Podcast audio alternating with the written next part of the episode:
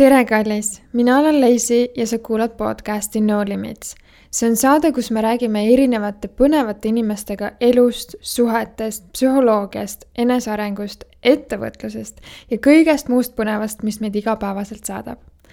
täna on mul külas minu armas õde Liine Põldsam, kes on kliiniline psühholoog, psühhoterapeut ja kes tegeleb ka baariteraapiaga.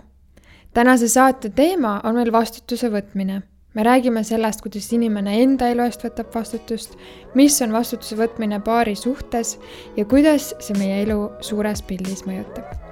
aitäh, kallis, et sa oled siin meiega ja head kuulamist.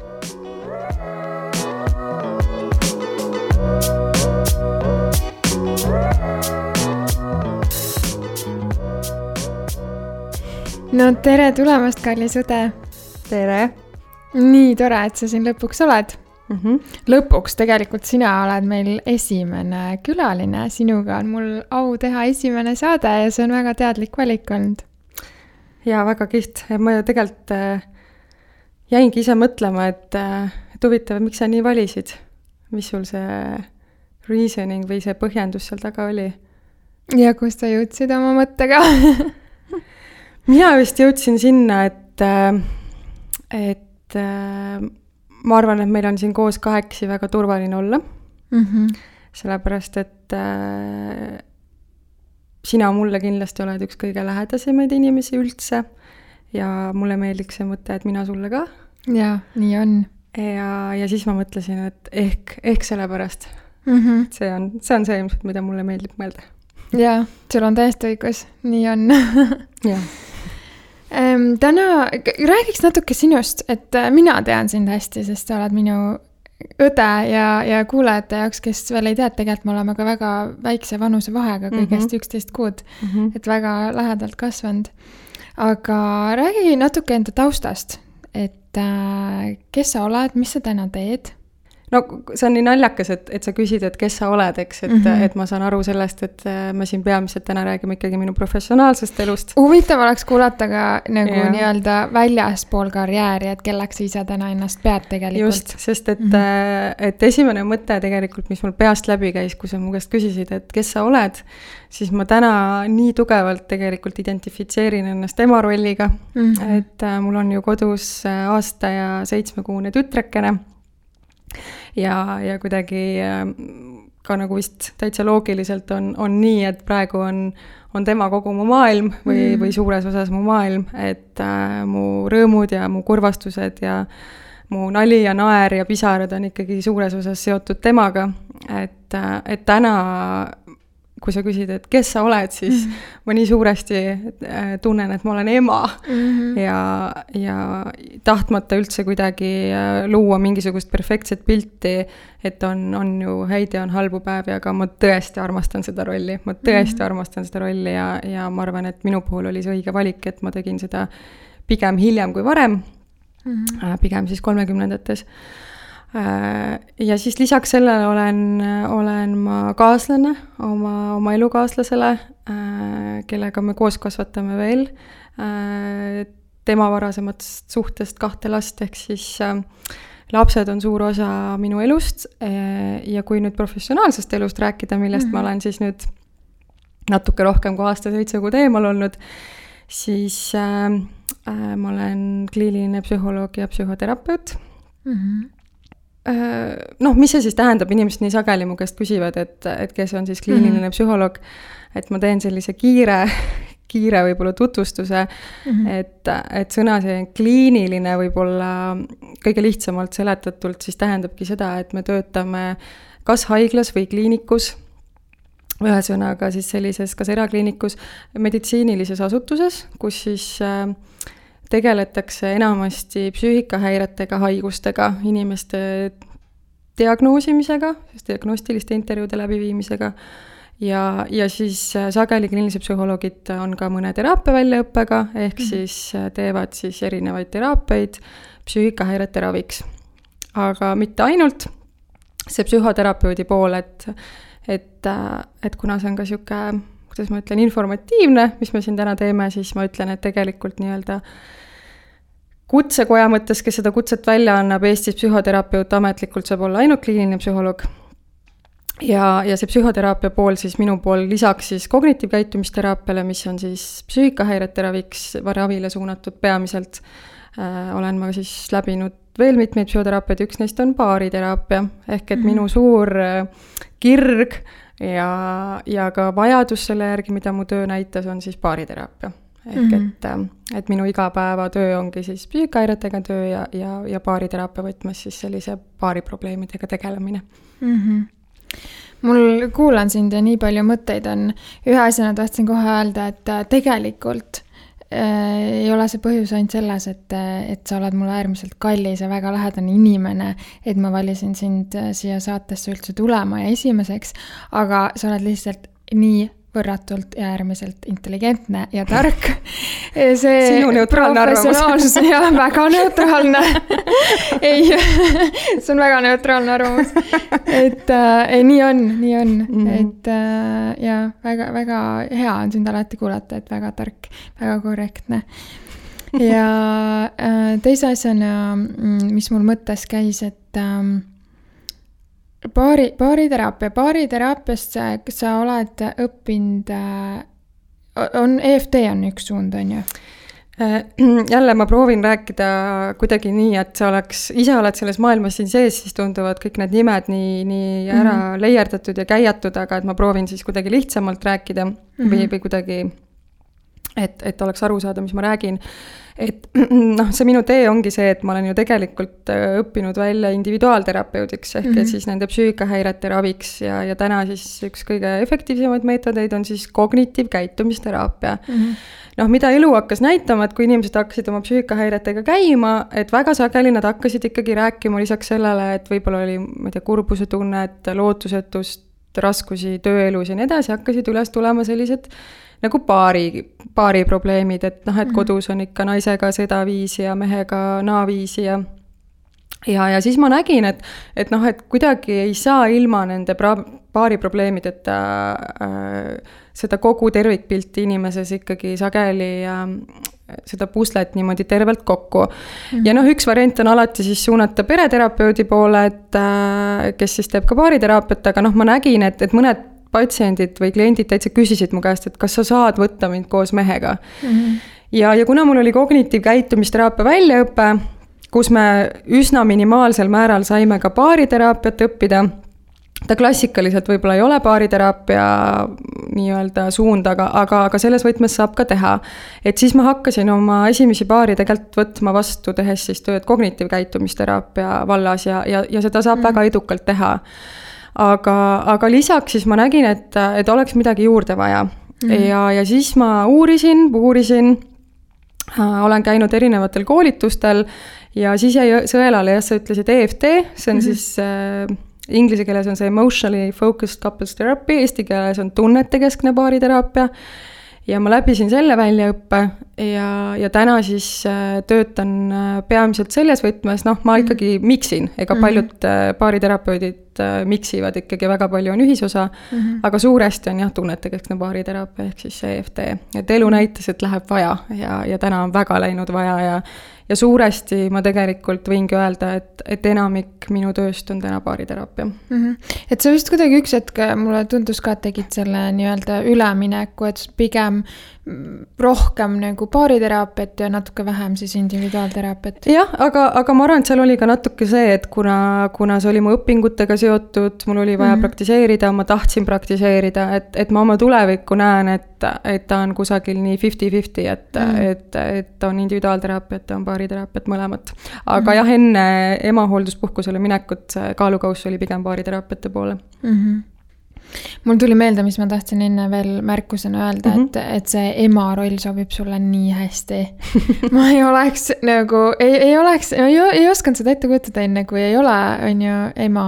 Mm.. ja, ja see on nii lahe nii, nii tore on sind näha, et tõesti sulle sobib see nii suurepäraselt. no mul on nii äge laps ka. ja on tõesti, ta on lihtsalt nii armas, täielik nunnu. ta teeb selle ema rolli lihtsaks, et, et neid teekondasid on hästi erinevaid ja tegelikult ma olen oma töös ka kokku puutunud äh, nii sünnitusjärgse depressiooniga kui rasedusaegsete mm -hmm. selliste psüühiliste raskustega, et ma olen igasuguseid teekondi näinud et, et, et mul on vedanud päriselt ka, et mm. ja, ja ma, ma ka väga teadvustan endale seda, et mul on vedanud, et, et mul on selline kerge temperamendiga laps ja magab ja sööb, et, et mu elu on selle võrra lihtsalt lihtsam mm, -hmm. aga veel kord, ma kindlasti ei taha maalida pilti, et kõik on perfektne, on raskeid päevi, on päevi, kus ma olen ka väsinud ja läbi ja ja tahaks minna teise tuppa ja ukse kinni tõmmata, aga, aga mm -hmm. neid on vähem versus siis nende väga heade päevadega. aga kuidas sul on sellega, mis sa sellest arvad, et äh, kui sul on nüüd kogemus emana, et kas sa kuidagi tunned, et sa mõistaksid nüüd neid mm, kliente paremini, kes tuleksid nagu emaduse teemadega? Ah, noh, see on alati, see on niisugune paradoksaalne küsimus yeah. psühholoogidele alati, et äh, et äh, isekeskis psühholoogid viskavad ikka nalja, et vahel äh, tuleb sul klient äh, ja küsib, et noh, kas sa oled ise depressioonis olnud või on sul mm -hmm. kunagi olnud mõnda ärevushäiret. Et äh, noh, et meil on, meil oleks päris raske see häireklassifikatsioon läbi käia siin üksteise järel, et mm, -hmm. et, et see lihtsalt ei ole päris elu, et. et tegelikult ma arvan, et, et et see empaatiavõime meie professiooni puhul peab olema kõrgendatud ja, ja, ja puhtalt see empaatiavõimega saab palju ära teha, et ma mm -hmm. suudan ju ette kujutada, kuidas see võiks sinu jaoks olla. Äh, samas seda öeldes alati on mingisugune lisaaspekt juures, kui sa koged seda omal nahal mm. -hmm. et see lihtsalt on nii, et noh, ma ei tea, kas see on parem või halvem, aga ta on mõnevõrra ikkagi teistmoodi, et mm, -hmm. et, et seda nii-öelda emaks olemise kogemust jah, saba ja sarvedega, ma arvan, sa ikkagi saad tunda siis, kui sa selles rollis oled, aga ma arvan, nii on ükskõik mis teise asjaga ka elus mm. -hmm. et üks asi on mõelda sellele, et, et ma lähen lõbustusparki ja kuidas seal oleks äh, mingisuguse pealaspidi atraktsiooni peal äh, olla, teine asi on päriselt seal istuda ja, ja ollagi pealaspidi, et, et see tunne ise, ma arvan, on, on, on noh ütleme jah, teistmoodi kui, kui võib-olla lihtsalt äh, selle peale mõtlemine või isegi empatiseerumine mm. -hmm aga ma, seda öeldes ma ei arva, et see peab olema alati hädavajalik mm. -hmm. et selleks, et teist inimest mõista, ma arvan, sa ei pea alati kõik olema läbi kogenud, aga, aga see annab mingi lisaaspekti. noh, nagu sa tegelikult ütlesid, et, et ei ole õiget ega valet, et mm -hmm. selles mõttes võib-olla vahepeal, kui sa oled ise mingit asja läbi kogenud, siis vastupidi, oled kuidagi liiga enda kogemuses kinni mm -hmm. ja ei suuda seda võtta üldse nii neutraalselt mm, -hmm. et mhm. noh ja, ja, sest äh, ma tean ka, on juhtumeid äh, ka terapeutidel olnud, kes on mõned äh, näiteks mingil eluperioodil läbi põlenud ja, ja, ja võib-olla kogenud ise mingisuguseid depressiivseid sümptomeid ja või noh, mida iganes ärevushäire sümptomeid ja nad mõnda aega äh, ei soovi seda mm -hmm. liiki klientidega tööd teha, et lihtsalt on, on valus ja raske või mõnel muul põhjusel, et võib, võib mm -hmm. sedapidi ka olla mm. -hmm. samas on ju täiesti omaette erialaga kogemusnõustaja kes mm -hmm. täpselt selle, selle teadmisega lähebki inimestele appi, et tal on oma kogemus, on ju, ja, mhm. ja tegelikult nad on väga nõutud äh, tegijad äh, inimeste poolt, et, et mm -hmm. inimestele vahel on väga oluline, et see, kes nende vastas istub, oleks sedasama kogenud mm. -hmm. ehk et jah, nii, oma, oma ilmselt äh, tugevad tugevused ja siuksed küsitavad aspektid on, on. no eks, eks inimene peab leidma selle, mis talle sobib, et võib-olla ühel ajahetkel elus sobib üks ja teisel ajahetkel ja. tahad katsetada midagi muud, et äh, ikkagist nii-öelda klient on tellija. just jah, aga tulles nüüd tänase teema juurde mm, -hmm. et täna me tegelikult oleme siin, et rääkida vastutuse võtmisest mm. -hmm. ja alustaks siis sellest, et vastutuse võtmine eelkõige siis, mis on ju kõige olulisem, algab iseendast mm, -hmm. enda elu üle ja, ja siis ka enda suhetes mm. -hmm. et äh, sa oled nii palju nüüd siis individuaalteraapiat teinud ja ka nagu baariteraapiat, et äh, mis mingeid tarkusterasid sul on selle kohta jagada, et äh, kuidas inimene võiks siis eelkõige iseendast alustades, mis on mingid nagu äh, valdkonnad, kus mm -hmm. võtta vastutust, kuidas seda teha mm? -hmm oi, siin oli praegu nii palju küsimusi oli ja, ja ma, ma võib-olla siis hakkaks kuskilt, kuskilt otsast minema mm. -hmm. et mis sellised mõtted mulle pähe tulid, et et, et jah, sa ütlesid, et see vastutuse võtmise teema on selline teema, mida, mida, mida sa tahaksid käsitleda mm. -hmm ja, ja siis ma mõtlesin oma praktika peale, ma mõtlesin oma isikliku elu peale, ma mõtlesin oma klientide ja patsientide peale. Ja, ja ütleme, võib-olla siis selline um, ja noh, tegelikult kui ka vaadata seda kirjandust äh, kogu selle asja taga, siis äh, ma võib-olla tooks natukene sellised rollid äh, sisse seoses vastutuse võtmisega äh,. nagu, nagu millest kindlasti kõik on palju kuulnud ja see ei tule üllatusena, aga aga et kui me räägime vastutuse võtmisest, mis me ei saa mööda tavaliselt siis nii-öelda ohvri rollist mm. -hmm et äh, ohvri, ohvri rollis äh, me räägime siis sellistest inimestest, kellel on väga erinevatel põhjustel raske võtta oma elus vastutust. et, et sa rääkisid nüüd, et kas oma elu üle või, või suhetes, et, et üldiselt noh, see kipub olema selline universaalne, et kui sul on mm -hmm. raske võtta oma elus vastutust, siis ilmselt on see raske ka paari suhtes, on ju, või mm. -hmm. või siis vahel on just nii, et kui, kui eluvaldkondas muidu suudad, aga, aga midagi paari suhtes juhtub, et seal on võib-olla raskem võtta, et võib-olla isegi kipub nagu niipidi olema ja, ja seal on erinevad põhjused, ma, ma jõuan sinna võib-olla hiljem mm. -hmm. aga vot see ohvri roll on, on siis selline roll, kus, kus siis inimesele tundub, et, et see, mis temaga juhtub um,, noh, on kuidagi kas teistest inimestest või, või keskkonnast või mingitest asjaoludest äh, lähtuv mm. -hmm. eks, et, et äh, kui me räägime siin paari suhtest, et äh, kui on tüli, siis äh, noh, kui ta ei oleks teinud seda siis ma, ma ei oleks nii reageerinud, ma ei oleks ta peale vihaseks saanud, kui ta ei oleks mind rünnanud mm. -hmm. ma ei oleks ära läinud, kui ta ei oleks äh, mu peale häält hakanud tõstma. ma ei oleks äh, seda, teist ja kolmandat ehk et, et see vastutus on nii-öelda alati kellelgi teisel või siis äh, äh või, või siis ongi tõesti, et ma ei saanud trenni minna, sest noh, ma ei tea täna oli lihtsalt nii halb ilm, et no sihuke ilm lihtsalt ei kutsu trenni minema, mul on noh, nii mhm. palju parem olla siin diivani peal või mm, -hmm. või, või kõik sellised asjad, et äh, ja, ja, ja miks inimesed seal ohvri rollis on äh,, on hästi erinevatel põhjustel, on ju, et, et äh, seal võib olla mugav olla, seal võib olla hea olla, seal võib olla tuttav olla mm. -hmm. et ja, ja siis esimene samm üldse tegelikult sinnapoole, et me saame hakata rääkima üldse vastutuse võtmisest, on ju teadvustamine.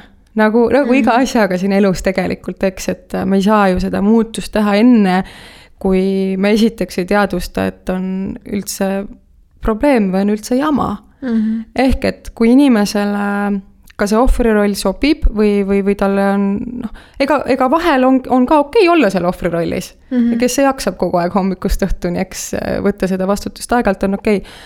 aga, aga vot, kui see hakkab korduma ja on näha, et see juba läheb läbi erinevate eluvaldkondade, on ju, tööl kuidagi kipub nii olema, et tunnen kehvasti ja näed, ülemus on jama ja töö on liiga raske ja antakse valesid tööülesandeid ja suhtes on ka nagu jama, et siis vist peaks hakkama peeglisse vaatama mm. -hmm. nii et esimene samm on, on teadvustada mm. -hmm. et, äh, et, et kuidas nüüd on, et kas see elu juhtub minuga, kas ma natuke olen libisenud sinna ohvri rolli äh, või ma saan ise midagi ära teha. et, äh, et see oleks võib-olla selline esimene, esimene samm ja, ja see nõuab, ütleme, päris sellist nagu julget peeglisse vaatamist mm. -hmm sest no mida elu on näidanud, et korra, kui ma jälle räägin baariteraapiast et äh, ma ei tea, ilmselt sa oled ka kuulnud, et täna inimesed on ikkagi üsna juba teadlikult, tehakse igasuguseid podcast'e, räägitakse raamatuid, enesearengukursusi. et ka siis, kui inimesed tulevad mulle baariteraapiasse mm -hmm. ja istuvad maha ja ütlevad ei, ei, ma tean küll, et asi on meis mõlemas mm. -hmm. et, et ma tean küll, et äh, vastutus ei ole ainult ühel. et, et ma tean küll, et see nii ei käi, et ainult üks on süüdi mm. -hmm. aga noh, mis siis, aga, aga mm -hmm. siis tuleb see aga ja, ja noh, vähemalt minu kogemus on, on olnud see, et natukene on ikka see tahtmine, et läheks sinna terapeudi juurde. ja vot see terapeut võiks talle ikka selgeks teha, mida ta valesti teeb. et noh, ma tean küll, ma olen kuulnud, terapeut ei tohi pooli võtta ja ta ei tohi eelistada ja ta ei tohi öelda, mis on õige või vale. aga no ma sisimas natuke ikka loodan, et, et tehke talle selgeks, et noh, see ei ole okei okay, või noh, see mm -hmm. käitumine on ikkagi vale et äh, ehk et selline peeglisse vaatamine nõuab ikka päris sellist äh, korralikku julgust ja, ja teadlikkust ja ja, ja sellist äh, valmisolekut ähm, vaadata üle, noh, otsa võib-olla sellistele osadele endast, millele võib-olla ei tahaks otsa vaadata mm. -hmm et, äh, et noh, ma rääkisin palju ja pikalt, aga. ei väga,, väga-väga põnev, väga põnev, ma isiklikult võin väga samastuda selle ohvri rolliga mm. -hmm. väga raske tunnistada, üliraske on läbi elu olnud ausalt öelda, noh, mina olen ikkagi juba pea kümme aastat endaga tööd teinud ja, ja otsinud iseennast ja enesearenguga tegelenud. ja ütleme nii, et see on ikkagi mingi asi, mis jõudis suhteliselt hilja minuni. et äh, aga väga palju elus võtnud seda ohvri rolli ja nii mitteteadlikult mm. -hmm. täiesti nagu noh, nii pime koht lihtsalt, üliraske ise ka aru saada, et jälle oled selles ohvri rollis. vot täpselt, et ma arvangi, et, et kus täna ongi see, et, et, et veel kord noh, see, ma nagu hästi nõustun sinuga selle koha pealt, et, et ähm, et noh, et ühtepidi kuidagi inimesed täna juba veel kord, eriti selline noorem põlvkond ka, et nad on ikkagi päris teadlikud mm -hmm. täna juba, eks, ja, ja see ohver ei ole inimeste jaoks võib-olla enam nii uus, uus võib-olla väljend, et sellest mm -hmm. ollakse kuuldud ja, ja justkui proovitakse teha teisiti aga see tõesti võib kohati nii peeneks minna mm, -hmm. et tõesti inimesed on nagu nii mit-, mittetahtlikult ja tõesti mitteteadlikult äh, seal positsioonis, kus nad tegelikult veeretavad seda süüd, ehk et nad tegelikult äh, on seal positsioonis, et mulle tehakse liiga mm. -hmm. et noh, ma justkui olen valmis sind mõistma, ma justkui olen valmis sind kuulama ja, ja, ja ütle mulle, mis ma teen valesti, ma olen valmis vastutust võtma. ja näiteks, kui siis partner hakkab sõnastama, et tegelikult siis see esimene reaktsioon on ikkagi kaitse või, või noh, kuidagi mm. -hmm noh, seal muidugi see on jälle keerulisem dünaamika, et kuidas partner sõnastab ja kui see partner sõnastab rünnakuna, eks sa siis nagu tahadki ennast natuke kaitsta. aga noh, mis ma tahan öelda, et tegelikult see on nagu nii peen häälestus kohati mm, -hmm. et, et, et on ka sihuke mõiste psühholoogias nagu kuidas eesti keeles on siis radikaalne vastutuse võtmine või radikaalne aktsepteerimine, et see on kohati nagu selline, kus tõesti inimesed jõuavad sinna punkti, et nad, nad tõesti silmagi pilgutamata on valmis võtma vastutust ka väga äärmuslikes olukordades mm. -hmm. ka sellistes olukordades, kus võib-olla neid tegureid ongi olnud mitu, aga nad ütlevad, et kuna ma ei tea, ma olen firma juht või ma olen, ma ei tea, selle selle missiooni läbiviija, siis see kõik, mis läks nässu, võib-olla oli ka väliste asjaolude tõttu, aga kuna mina seda juhin, siis mina olen vastutav, eks, et mm. -hmm. et see on nagu täitsa selline veel järgmine tase nii-öelda. no mina ütleks seda nagu enda elukogemusest, et äh, tegelikult sellest hetkest peale, kui sa hakkad enda elu üle kontrolli võtma ja ma ütleks isegi nagu täielikult, on ju, noh, kuigi ma arvan, et seda ei ole olemas, kindlasti mul on ka veel pimedaid kohti mm. ja, ja mingeid mm. olukordi we never know. aga mm, elu muutub paremaks mm. -hmm elu muutub paremaks, sest tegelikult sa saad selle kogemuse, et sa ise oled enda elu looja, sa ise teed neid otsuseid selles mõttes, et see vastutuse võtmine võib olla ka, ka selles mõttes, et ega miks see minu jaoks ka on olnud keeruline koht, et tegelikult inimesed teised võivadki sulle öelda halvasti mm.. inimene võibki öelda halvasti ja noh, siis on nii raske näha, et mis, mis mõttes mina ohver olen, et kuidas sa aru ei saa praegu, et tema ütleski, tema käituski ju valesti mm. -hmm. aga no küsimus on selles, et kas sa lased sellel juhtuda, kui Täpselt. kaua sa sellel lased Täpselt. juhtuda. mis, et noh, mingil hetkel sa pead tegema nagu otsuse ja saama aru, et see on tegelikult sinu elu.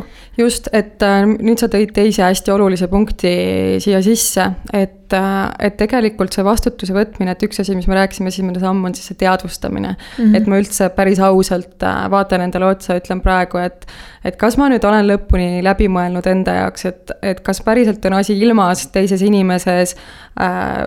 noh, ma ei tea, veel mingites äh, selles, et mul on külmkapp liiga palju head sööki täis, on ju, et ära too mm -hmm. koju neid komme, siis ma söön neid ka vähem, eks, et mm. -hmm. et, äh, et kas, kas, et esimene samm, et ma vaatan noh, ausalt otsa, eks et äh, ja, ja ma saan siis kontrolli võtta oma valikute üle, aga see kontroll käib ka sedapidi, et, äh, et võib-olla ähm, äh, olen ma olnud kohati nagu ülevastutav Mm -hmm. ehk et üks asi on see, et ma võin olla seal ohvri rollis, eks mm. -hmm. aga siis on ka selline roll, kus räägitakse vastutuse võtmisest, kes on see päästja mm -hmm. või, või abistaja või aitaja või rescuer on, on inglise keeles, mida räägitakse ka sellise vastutuse võtmise kolmnurgas sellest rollist mm. -hmm ja vot, vot tema on nagu see, et, et tema näeb oma väärtust läbi selle, et, et ma olen kuidagi inimestele kasulik, ma olen vajalik ja siis on see, et, et ma ju nii palju annan endast ja, ja ma ju võib-olla lasengi endale halvasti öelda, aga ma ikka mõistan sind, sest ma olen hästi mõistev ja ma tahaks aidata ja ma tahaks olemas olla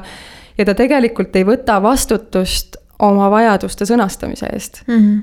ehk et see on natuke see teine äärmus, eks ju, et, et äh, et ongi, et noh, tegelikult seesmiselt on mingi ootus, et, et, et mind väärtustatakse läbi selle, et ma olen nii mõistev, ma olen, olen nii olemas, ma olen mm valmis mitte olema seal ohvri rollis, ma olen valmis võib-olla võtma isegi ülemääraselt vastutust, eks, aga see läheb juba teise äärmusesse mm, -hmm. kus ma tegelikult ei võta vastutust oma vajaduste sõnastamise eest, kus ma võib-olla ei võta vastutust selle eest, et ma ütlen, et siit läheb piir et, et kui sa ikkagi oled mulle juba, juba viis korda halvasti öelnud, et siis ei tule see koht, kus ma, kus ma ütlen, et noh, okei okay,, ma pööran teise külje mm, -hmm. sest ma tahan olla nii hea ja mõistev äh, vaid, vaid ma vaatan peeglisse, ütlen, nüüd on see koht, kus minu vajadused on väga peitu jäänud, minu tahtmised on peitu jäänud, minu tunded on peitu jäänud ja ma, mina pean võtma vastutuse selle eest, et sõnastada, et äh, et see ei ole okei okay.. aga noh, vot siin jälle võib olla nende erinevate vajaduste konflikt, et kui minu vajadus on olla päästja mm, -hmm. et võib-olla mul on hirm selle ees võtta see vastutus, et ma pean oma vajadusi nüüd sõnastama, sest mm -hmm. siis ma ehk ei saa olla, ma ei saa tunda ennast kasulikuna, võib-olla mind jäetakse maha, võib-olla mind vallandatakse, eks, et et see, see on ka kohati keeruline, aga nii ohvri rolli puhul kui ka selle päästja rolli puhul, kui me räägime vastutuse võtmisest mm, -hmm. siis mhm. ühtepidi sa saad kontrolli oma elu üle, nagu sa ütlesid mm, -hmm. see on mhm. päris hea tunne, et sa ei ole seal ohvri rollis, et mitte elu ei juhtu minuga vaid, vaid ma ise teen neid valikuid ja teine on jälle see, et et ma ei pea kogu aeg olema kellegi teenistuses, vaid, vaid jällegi ma saan ise, ise nagu juhtida, ei ole nii palju teistest inimestest selles mõttes sõltuv, et mu eneseväärtus ei pea tulema ainult läbi, läbi selle, et kuidas ma kellelegi mõjun või kuidas ma teda aidata saan mm. -hmm ja see on nii huvitav, et sa selle nii-öelda teooriapildi välja tõid, et ega mina ju seda teooriat nii täpselt ei tea. Mm. -hmm. ohvri roll jah, muidugi sellest ma olen kuulnud ja, ja nii-öelda päästjast oleme ka rääkinud, aga minu jaoks oli see päästja ja ohvri roll kuidagi üks ja sama. Mm.. et see, et see päästja on tegelikult justkui nii-öelda ülevastutav või selle spektri nagu teises otsas on suhteliselt, noh, minu jaoks oli praegu uus info. Mm.. et mulle kuidagi tundus, et see päästja on tegelikult lõppkokkuvõttes samamoodi nagu ohver aga nagu... ta mõnes mõttes ju ongi. ma -hmm. selles mõttes saan täitsa aru, miks sa nii võid mõelda, sest äh, noh, ta, ta, ta on selles mõttes ohver, et tema vajadused jäävad ikkagi nagu peitu. et, et, et see selline, et ma saan, mis ma tahan või, või ma olen kuidagi äh, et, et minu vajadused ja minu soovid juhivad mu elu, ma ei räägi nüüd jälle sihukest kuidagi äärmuslikult mm, -hmm. ma räägin mhm. tervelt, on ju, et, et, et nad on ikkagi kaotsi läinud, et ühel mm -hmm. või teisel moel lihtsalt need mehhanismid, mis sealt taga siis drive ivad või juhivad, on siis mm -hmm. natuke teised kipuvad olema siis sellel, kes on seal ohvri rollis või siis seal, kes on siis seal päästja rollis mm. -hmm. no huvitav, huvitav mõelda, ma, ma isegi nüüd ei teagi, kumb mina olen olnud äh, valdavalt oma suhetes mm. -hmm. et see päästja tundub ka väga tuttavlik mm. -hmm. et see ka kõnetab. see ka kõnetab jah, aga ütleme nii, et jah, lõppkokkuvõttes ohver anyways, et kui mm -hmm. enda vajaduste eest ei seisa ja olnud, aga noh, täna ma õnneks olen paremas kohas mm, -hmm. et mhm. saab öelda, et kui tööd endaga teha, siis on võimalik sellest välja tulla. kuigi see teekond ei ole kerge mm. -hmm.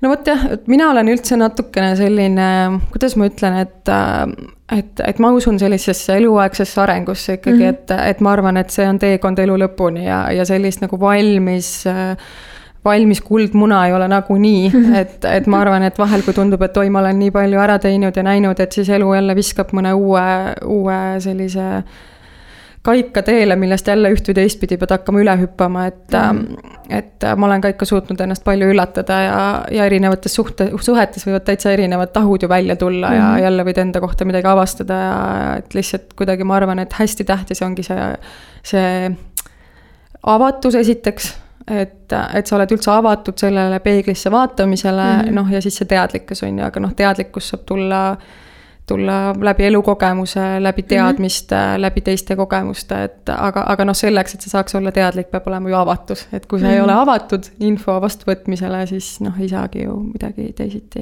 mm, -hmm. teisiti olla ehk et ma olen nõus, et, et see on raske ja ma arvan, et see teekond on eluaegne jaa, no see on hästi oluline, ma arvan, ja mm -hmm. nagu aspekt selle juures, et see tõesti on teekond mm. -hmm. et noh, siin ei ole algust ega lõppu, no võib-olla isegi võib öelda, et algus on, sest mm -hmm. algus kuskilt ongi see, kuskilt see algab mm, -hmm. et mhm. see teadvustamine inimese soov, et noh, et nüüd mul on nagu kopp ees sellest, kuidas mm -hmm. ma olen siiamaani elanud mm. -hmm. üldjuhul peab toimuma nagu mingi asi, millest inimene väsib ära mm, -hmm. et ta on nõus ja üldse hakkab siis otsima nagu lahendusi ja Just. teisi viise. et see algus ikkagist vist on olemas, aga siis on tõesti see protsess mm. -hmm. jah kuidas sa nagu ütleksid, et mis see, me oleme siin rääkinud praegu, et, et see vastutuse võtmine, et on raske, kui sa oled ohvri rollis või päästja rollis. mis see nagu tervislik oleks siis või, või kuidas nendest rollidest siis äh, no, edasi liikuda? et ilmselt see selline äh, kontrollküsimus endale võikski olla see, et, et äh, noh, et, et, et kuidas minuga on eks mm, -hmm. et, et päeva lõpuks äh, noh, kuidas ma ütlen, ega tunne on ju alati subjektiivne mm. -hmm. tunne on alati subjektiivne ja, ja, ja noh, ütleme mina kui selline kognitiivkäitumisteraapiat viljelejale tera-, terapeut, et noh, me, me küll nagu hindame alati tunnete intensiivsust, on ju, et kui sa tunned, et sa oled väga kurb, et. et null, kas sa, kas seda kurbust ei ole üldse või see kümme, et see on nii kõikehoomav kurb, kurbus, et kuhu sa ennast paned. et noh, mõnes mõttes neid tundeid loomulikult saab hinnata ja, ja neid peabki hindama, aga, aga nad on alati subjektiivsed, eks, et. Et, et see on natukene nagu selline enda sisemine, ma arvan, enda sisemine kompass Äh, mis saab sulle hakata ütlema seda, et, et, et kui mul ikkagi on aastast aastasse äh, mingid äh, asjad kipuvad korduma hmm. kuidagi ma seal töö juures hakkan ikka ja jälle tundma, et mind ei väärtustata ja ja kuidagi jälle nad ei ole minuga rahul ja kuidagi näed, see tee, töökeskkond on jama ja too töökeskkond on jama ja see ülemus on nõme ja too ülemus on nõme. et noh, et okei okay,, et kas ma siis teen kogu aeg selle keskkonna osas millegipärast jamasid valikuid või, või saan ma ise ka midagi muuta, et ilmselt mingisugused sellised korduvad juhtumised elus võiks anda mm -hmm. märku ja kui, kui minu tunne selle korduv, korduvate juhtumiste juures on kehv, on ju, et noh, siis see võiks juba hakata midagi signaliseerima, eks, et mm -hmm. kui mingid asjad juhtuvad ja juhtuvad, juhtuvad, et see vist võiks juba olla info, eks ja, ja täpselt samamoodi selle päästja puhul, et kui ta üks hetk hakkab ikka väga kogema, et, et ma ikka ja jälle kuidagi olen väga väsinud või see minu tass on tühi või või, või ma ikkagi hakkan kuidagi kogema, et ma ei ole nii väärtustatud ja siis ma hakkan veel rohkem, proovin veel paremini teha ja veel kõrgemale hüpata, eks ju. et mhm. äkki ma pean korraks selle stopi tegema ja, ja hakkama peeglisse vaatama, et kui palju ma ikka ise võtan vastutust selle eest, et mul oleks hea olla. ehk et kui sa küsid, mis on tervislik, et, et noh, seda piiri on nagu hästi raske öelda mm, -hmm. et eks ta päeva lõpuks sõltub meist endist, eks, et kus me parasjagu oleme. et kui ma tunnen, et mul on anda, kui ma tunnen, et ma tahan anda ja, ja päriselt mu väärtus seisnebki selles ja ma tunnen hästi ja mu tass on täis, jumala eest, anna mm, -hmm. anna, eks. aga, aga kui sa näed, et, et, et mu enesetunne, mu, ma ei tea, eneseväärtus, mis iganes hakkab, noh, see tass hakkab väga tühjaks minema mm. -hmm siis, äh, siis on ilmselt see koht, kus tuleks revideerida ja, ja, ja see on mõnevõrra subjektiivne, eks alati saab mhm. psühholoogi juurde minna, psühholoog saab teste teha, ta saab hinnata mhm. diagnostilised intervjuud, aga. aga ütleme, sihuke esimene mõõdik ilmselt on see inimene ise ja see tema, tema tunne ja kogemus mm. -hmm. et raske anda sellist konkreetset äh, nagu mõõdikut, aga, aga ma arvan, sihuke iseendaga kontakt ja ausalt ja. peeglisse vaatamine ilmselt annab mm -hmm. selle info. jah, sest noh, lõppkokkuvõttes tegelikult need vastused on meil sees olemas mm -hmm. ja kui, kui me julgeks vaadata mm -hmm. peeglisse, siis tegelikult see selle tunde eest ära ei jookse mm. -hmm. et noh, või võid üritada, võid isegi aastaid üritada mm, -hmm. aga lõpuks ikkagist ju jõuad sinna mm, -hmm. et noh mm -hmm., saad aru, et midagi on halvasti mm. -hmm. jah jah, ja ma arvangi, et täpselt korduvad mustrid võib-olla võiks anda märku, et mingid asjad juhtuvad ikka ja jälle mm -hmm. ja, ja siis see oma enesetunne ja mm. -hmm kuidas mm, nii-öelda toime tulla siis, kui me räägime paarisuhetest mm. korraks, kuidas toime tulla sellise olukorraga, kui partner on väga süüdistav mm? -hmm jälle hästi selline hästi suur teema mm -hmm. ja mhm. ma tõesti, ma võiks rääkida sellest äh, päevi järjest mm, -hmm. sest äh, noh, ma ütlen ausalt, et, et, et et sellist nagu üht vastust äh, paari probleemide puhul või dünaamika puhul ei ole, lihtsalt mm -hmm. see, see inimtoimimine ja, ja inimeste vaim ja, ja nende hing on, on niivõrd äh, mitmetahuline ja need põhjused, miks inimesed käituvad teatud viisil, on alati individuaalsed mm, -hmm. alati. et, äh, et ähm, noh, sellepärast ma olen väga suur uskuja just äh, sellisesse teraapiatöösse, sest see nõuab nagu inimesele individuaalset lähenemist ja just tema lugu mm. -hmm. et, et mis on selle inimese taustas, äh, mis paneb tema paari suhtes äh, siis äh, kuidagi süüdistavalt või ründavalt käituma mm. -hmm. miks võib-olla on temal raske võtta vastutust, miks tal on võib-olla raske kuulda seda, et äh, ta on suhtes haiget teinud, valesti teinud, äh, noh, valesti teinud, eks mm, -hmm. et et, et sellel on, igal inimesel on, on see oma lugu Mm -hmm. et aga kui me räägime noh, ütleme võib-olla mingit, mõnest põhjusest siis, mis, miks mm -hmm. võib olla nii, et et sa küsisid siis, et, et mida teha siis, kui on väga süüdistav partner, eks. ja ma arvan, et see on hästi huvitav, et kust, mis pidi sina lähenesid, et võib-olla isegi anda natuke selline ülevaade mõlemi poolt mm. -hmm. et üks on see ju, kes siis on seal on a receiving end Just. ja teine on siis see, kes Just. on see sest noh, alati, kui me räägime baariteraapiast, siis, siis me ei saa ju kuidagi noh, mööda sellest, et kaks inimest teevad seda mm -hmm. dünaamikat. Et seda dünaamikat ei tee kunagi ainult üks inimene mm. -hmm. et, et kas on seal vastastikku pommitamine vastastikku süüdistamine, mis siis tõenäoliselt seda ringi hoiab käimas, eks mm -hmm. ju. Mhm. või siis on, on, on see dünaamika kuidagi selline süüdistav, need on need klassikalised äh, rahetorm ja kilpkonn on sellised mm -hmm. toredad ähm, metafoorid, mis siis kas-, kasutatakse, et see, kes on siis selline süüdistavam või ründavam või kuidagi nõudlikum pool, et ta justkui oma nende raheteradega muudkui viskab seda, seda teist mm, -hmm. kes on siis see kilpkonn, kes siis tahab sinna oma, oma ähm, kilpi minna selle suure rahetormi eest, sest mm. noh, hirmus on ja valus on ja külm ja paha on. aga noh, seal on alati ikkagi dünaamika, et ega see kilpkonn ei ole kuidagi parem kui see rahetorm mm -hmm. ja, ja ei ole see rahetorm äh, kuidagi parem kui see kilpkonn, et nad teevad seda koos. et äh, ilmselt mul pole nii palju vaja nende äh, lumekuulidega sind visata, kui sa peitu ei lähe mm. -hmm. ja, ja tõenäoliselt mul ei ole vaja peitu minna, kui sa nii palju mind nende lumekuulidega ei viska, on ju, et noh mm -hmm., seda ikkagi tehakse koos seda dünaamikat, et minul on hästi raske vaadata seda nagu ainult ühepoolsena või noh, et kuidagi juhtub nii, et üks süüdistab ja mis see teine nüüd tegema peab, et mm, -hmm. et nad teevad seda esiteks koos ja, ja, ja esimene samm, mida me baariteraapias teeme, ma räägin siis nagu praegu tunnetekesksest baariteraapiast või tegelikult mm -hmm. ma arvan, et see on üsna universaalne. et me ikkagi hakkame nagu jälgima seda, et, et kui tuleb näiteks siis mingi konfliktiolukord. et mida siis hakkab üks inimene tegema ja mida hakkab teine inimene tegema mm. -hmm. sest noh, alati on, on, on mingi trigger ühe mm -hmm. ja teise jaoks ja see trigger on alati inimeste jaoks erinevas kohas mm. -hmm. et noh, kui ma enne ütlesin, et, et üks ütleb, et noh, aga kui ta ei oleks mulle nii öelnud. no kui ta ei oleks mulle öelnud, et miks, miks sa jälle jätsid äh, oma need aluspüksid sinna põranda peale mm. -hmm. no ma ei oleks hakanud teda süüdistama, mida sa jälle näägutad, mida sa jälle vingud, eks, et mm. -hmm. ei oleks ta mind rünnanud, ma poleks teda süüdistanud, eks noh, teine ütleb jälle, no kui ta ei oleks neid oma aluspükse sinna maha jätnud, siis ma poleks ka talle midagi öelnud. ehk et me hakkame alati esimesena vaatama, et kelle jaoks, kus see trigger üldse on, noh, mis see alguspunkt tema jaoks on olnud või see päästik. ja mida inimene siis konflikti olukorras, kuidas ta selle päästikuga siis toime tuleb. ja, ja kas see, kas see on siis see, et ma hakkan ründama, ma hakkan süüdistama võib-olla ma olen üldse see pool, kes ei väljenda võib-olla ma mõtlen, et ma ei viitsi siin kodus olla, ma lähen ära trenni, ma lähen sõpradega välja, ma teen midagi muud, ma ei viitsi selle jamaga tegeleda, eks. ehk et me hakkame alati vaatama, et, et mis on päästik ja kuidas siis inimene selle päästikuga toimetab.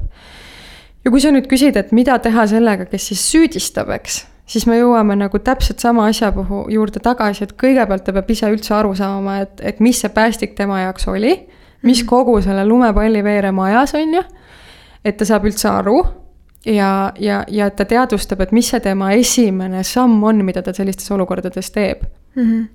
et, äh, et me peame alati jõudma paariga nagu kokkuleppele selles, et ta ütleb, et jah, tead, tegelikult ma süüdistan. sest ega nad algul ütlevad, et no ma ju tahan, lihtsalt ütlen talle või mm, -hmm. või noh, ma lihtsalt lihtsalt olin natuke pahane või ma lihtsalt tahtsin rääkida, see on ka hästi sihuke klassikaline lause, et ma lihtsalt tahtsin temaga rääkida. aga noh, et hakkabki üldse see, et, et tead, ma vist olin süüdistav, ma vist mm -hmm. süüdistasin, eks.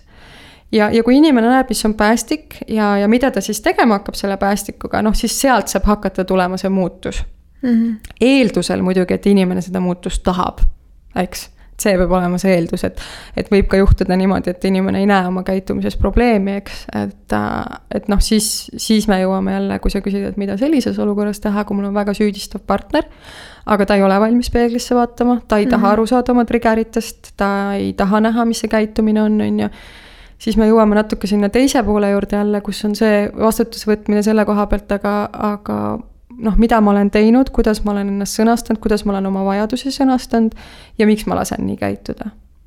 et, et vastutuse võtmine jälle selle koha pealt mm. -hmm. ma kindlasti siinjuures tahaks nagu selle panna ka südamele, et võib-olla mõned inimesed kuulavad ja samastuvad et mul on päris palju tulnud teraapiasse neid inimesi, kes on öelnud, et, et ma olen nii tahtnud ikkagi seda oma partnerit mõista ja, ja, ja olengi öelnud, et palun lihtsalt räägime ja ta ei ole valmis rääkima ja ja kuidagi nagu see süüdistamise teema, et, et, et mina olen valmis endale peeglisse otsa vaatama, aga noh, tema ei ole ja, ja, ja ma olen justkui kõik läbi proovinud mm. -hmm. et siis vahel ikkagi see teine pool, kes tunneb, et ta on ka justkui kõik läbi proovinud ja ta on päriselt olnud valmis oma partnerit kuulama ja mõistma. et minu praktika näitab, et veel kord ikkagi seda kõike tehakse koos. ja, ja alati see teine pool võib-olla ei ole osanud tegelikult ka päris südamest rääkida endast mm. ta on justkui öelnud, et sa teed mulle haiget äh,, näiteks siis teisele poolele, kes on olnud süüdistav, et sa praegu süüdistad, sa ründab, ründad mind, see teeb mulle haiget. aga ka näiteks see, kuidas me seda ütleme. et kui ma ütlen, et sa teed mulle haiget, noh, siis selle teise poole pealt, teiselt poolelt ei tule ilmselt seda mõistmist või, või, või sellist käe mhm. sirutamist, sest see väljendamine on kehakeel on, et ma ei ole mitte kurb ja haiget saanud, vaid ma tegelikult olen vihane mm. -hmm. ehk et ma alati ütlen inimestele, et enne kui te tahate alla anda, siis, siis tasub ikka alati vaadata nagu mõlema rolli ja, ja vaadata, et äkki ikka midagi veel on selles dünaamikas, mida me saaks teha. ja kui tõesti enam siis ei ole, et mm -hmm. kõik ressursid on nagu ära kulutatud, noh, ja siis tuleb lõpuks see koht, et, et kas, kas ja kuidas me koos mm -hmm. saame edasi minna jah, sest tegelikult ju on selliseid äh, case'e ka, kus ikkagist inimesed arenevadki suhtes kuidagi eri kohtade peale mm.. et äh, sellele tuleb ka tegelikult julgeda otsa mm -hmm. vaadata mm. -hmm. et nagu no nii väga, kui ise ei sooviks, et minna koos edasi, siis vahepeal tuleb nagu silmitsi seista sellise olukorraga, et see partner ei ole selles kohas. küsimus on nagu selles, et kas siis oodata, anda aega mm, -hmm. aga vähemasti, et olla aus, et äh, Just. praegu on nii. et äh.... ja see võib olla väga-väga-väga hirmutav, see võib mm -hmm. olla väga hirmutav, et, äh, et äh, tegelikult noh, see on ka see, kus me kasutame seda väljendit, et, et noh, torgib küll halb olla, aga vähemalt on tuttav mm. -hmm ehk et, et, et inimene võib olla tegelikult harjunud erinevatel põhjustel, kas oma peretaustast lähtuvalt mm, -hmm ja harjunud olema tegelikult sellises ebamugavuses mm. -hmm. et äh, ma olengi tegelikult kasvanud üles keskkonnas, kus, kus ma ei olegi saanud oma vajadusi täidetud. ma olengi konflikte näinud, ma olengi tegelikult kogenud võib-olla süüdistamist, eks. ma kasvan suureks, ma ütlen ei, ma ei taha nii, mina teen paremini, mina ei tee selliseid valikuid, ma valin endale parema ja tervema paarisuhte, aga millegipärast hakkab juhtuma niimoodi, et ma hakkan tundma päris sarnaseid tundeid, mis ma tundsin siis, kui ma olin kaks, kolm, neli, viis, kaksteist, kolmteist, äh, mhm. kaheksateist, eks. sest see on inimpsühholoogiale hästi omane, et me tahame olla seal, mis on meile tuttav mm, -hmm. isegi kui ta ei ole hea mm. -hmm. torgib küll, eks ju, aga, aga ma tean seda torkimist mm, -hmm. et mhm. mul on turvalisem kohati olla selles torkimises kui olla seal, mida ma tegelikult kõva häälega räägin, et ma tahan, et ma tahan mm -hmm. mõistvat suhet, ma tahan suhet, kus ma olen kuuldud, ma tahan suhet, kus äh, me võtame vastastikku vastutust et see kõik ju kõlab nagu nii loogiliselt ja me justkui mm. kõik tahame seda. aga jällegi päris elu on näidanud, et, et, et see võib olla vahel väga hirmutav. sellest suhtest ära minna võib olla hirmutav, sest mõnes mõttes mul on seda tuttavlikkust vaja mm. -hmm. parem halb, parem jama, aga vähemalt on oma, eks mm. -hmm. et see lahkumine võib olla väga-väga hirmutav ja, ja mitte alati lahkumine, vaid ka tegelikult isegi noh, selles mõttes teraapiasse tulek, et justkui mm -hmm. tahaks, lähme aga, aga ma vahel ka võin seda muutust väga karta, sest ma ei ole tegelikult kunagi sellises dünaamikas olnud. ma tegelikult ei oska võib-olla ollagi nii, kui, kui mul on järsku partner kõrval, kes, kes mõistab ja kuulab, et see võib mhm. jälle teistpidi väga veider tunne olla mm. -hmm. eks, et äh, ühesõnaga sealt mul läksid su need mõtted, et sa ütlesid, et, et kuskilt noh, vahel see partner ei arene sinna, on ju, et. et vahel on jah see, et tuleb, tuleb sellega silmitsi seista, et ta lihtsalt ei ole valmis ja ta ei taha ja tunda see valupunkt ära ja, ja, ja öeldagi, et, et ma pean edasi minema mm -hmm. ja vahel on ka see, et kui on sealt nii raske ära tulla sellest dünaamikast, siis vahel võib olla põhjus selles, et, et võib-olla mulle endale ka natuke sobib see mm -hmm. ebaterve dünaamika, kuigi mõistus ütleb, et ma seda ei taha. ja vot siinkohal on minu arust hästi huvitav see koht, et äh, me mõistusega mõtleme, on ju ma arvan, et võib-olla isegi peaaegu enamus inimesed, et meil on nagu mingi ideaal või mingi mm -hmm. unistus, kuidas me soovime, et meie suhe oleks aga, aga tegelikult ma olen nagu enda elus ka kogenud seda, et ma, ma võin mõelda küll seda, on ju.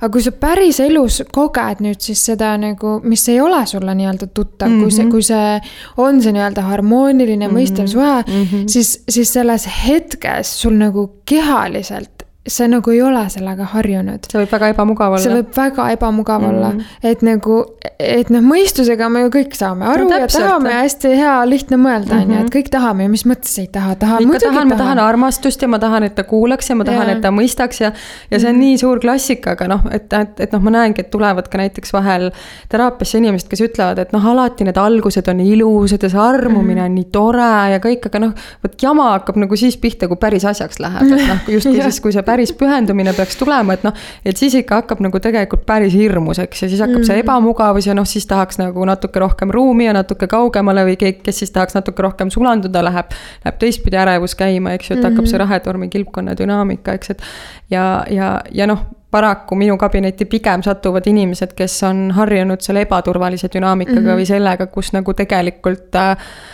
ei ole väga, ühtepidi ei ole mugav olla, aga teistpidi vahel võib juhtuda, et inimesteni jõuab, et aga samas see on mulle tuttav mm. -hmm. et noh, see ei ole alati nii, aga, aga, aga võib olla nii jah, et see võib olla, nagu sa ütlesid, kehas tegelikult nagu päris mm -hmm. ebamugav, näiteks nad hakkavad teraapias, oi, et äh, mu partner jäigi mu kõrvale tülis, ta ei läinudki minema. issand, seda pole juhtunud viimased kaks aastat, ta on iga tüli all minema kõndinud, nüüd jäi tead, ega ma ausalt öeldes ei osanudki midagi mm, -hmm. no nii ebamugav oli mm, -hmm. nii ebamugav oli, et ta oli järsku valmis kuulama mind ja ta järsku nagu jäi.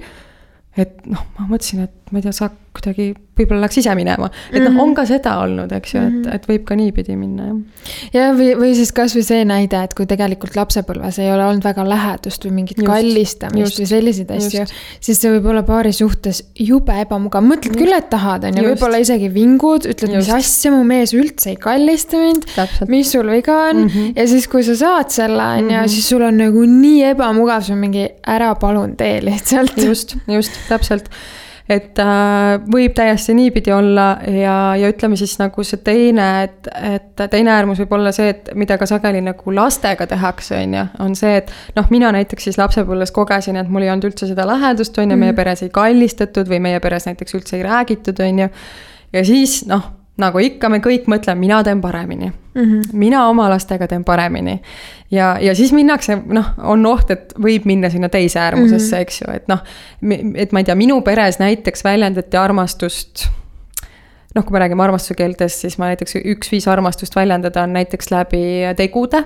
-hmm. noh, ma ei tea, me tegime asju koos, on ju aga, aga me kunagi ei kallistanud või näiteks me kunagi ei öelnud üksteisele, et me armastame üksteist mm, -hmm. eks, et ei olnud äh, füüsilist lähedust, ei olnud sõnade keelt armastuses, on ju ja noh, ma nüüd oma lastega teen teistmoodi, sest ma tegelikult kogesin läbi elu, et ma tunnen sellest puudust ja siis me mhm. hakkame üle kompenseerima, eks ju. Mhm. iga päev ütlen oma lapsele, et ma armastan teda, iga päev kallistan ja, ja need teod no, justkui siis võivad nagu jääda kõrvale, et noh, vahet mm -hmm. ei ole need teod, on ju, et, et, et noh, ma sain neid tegusid, aga noh, tore küll, aga ma ei väärtusta teda nii palju mm. -hmm. ja ma lähen sinna teise äärmusesse, kus ma siis kallistan ja musitan, aga, aga kui on aeg midagi koos teha, siis noh, siis ma näiteks olen võib-olla väga läbi, ma pigem vaatan multikat, ütlen lapsele, et mine ole kallis, mine värvi seda värviraamatut mm, -hmm. eks ju. ja, ja teistpidi kasvab see laps jälle üles sama murega, et näed äh,. okei okay,, öeldi küll, kallistati küll, aga koos me aega ei veetnud või mm -hmm. mingeid tegevusi me koos ei teinud, et.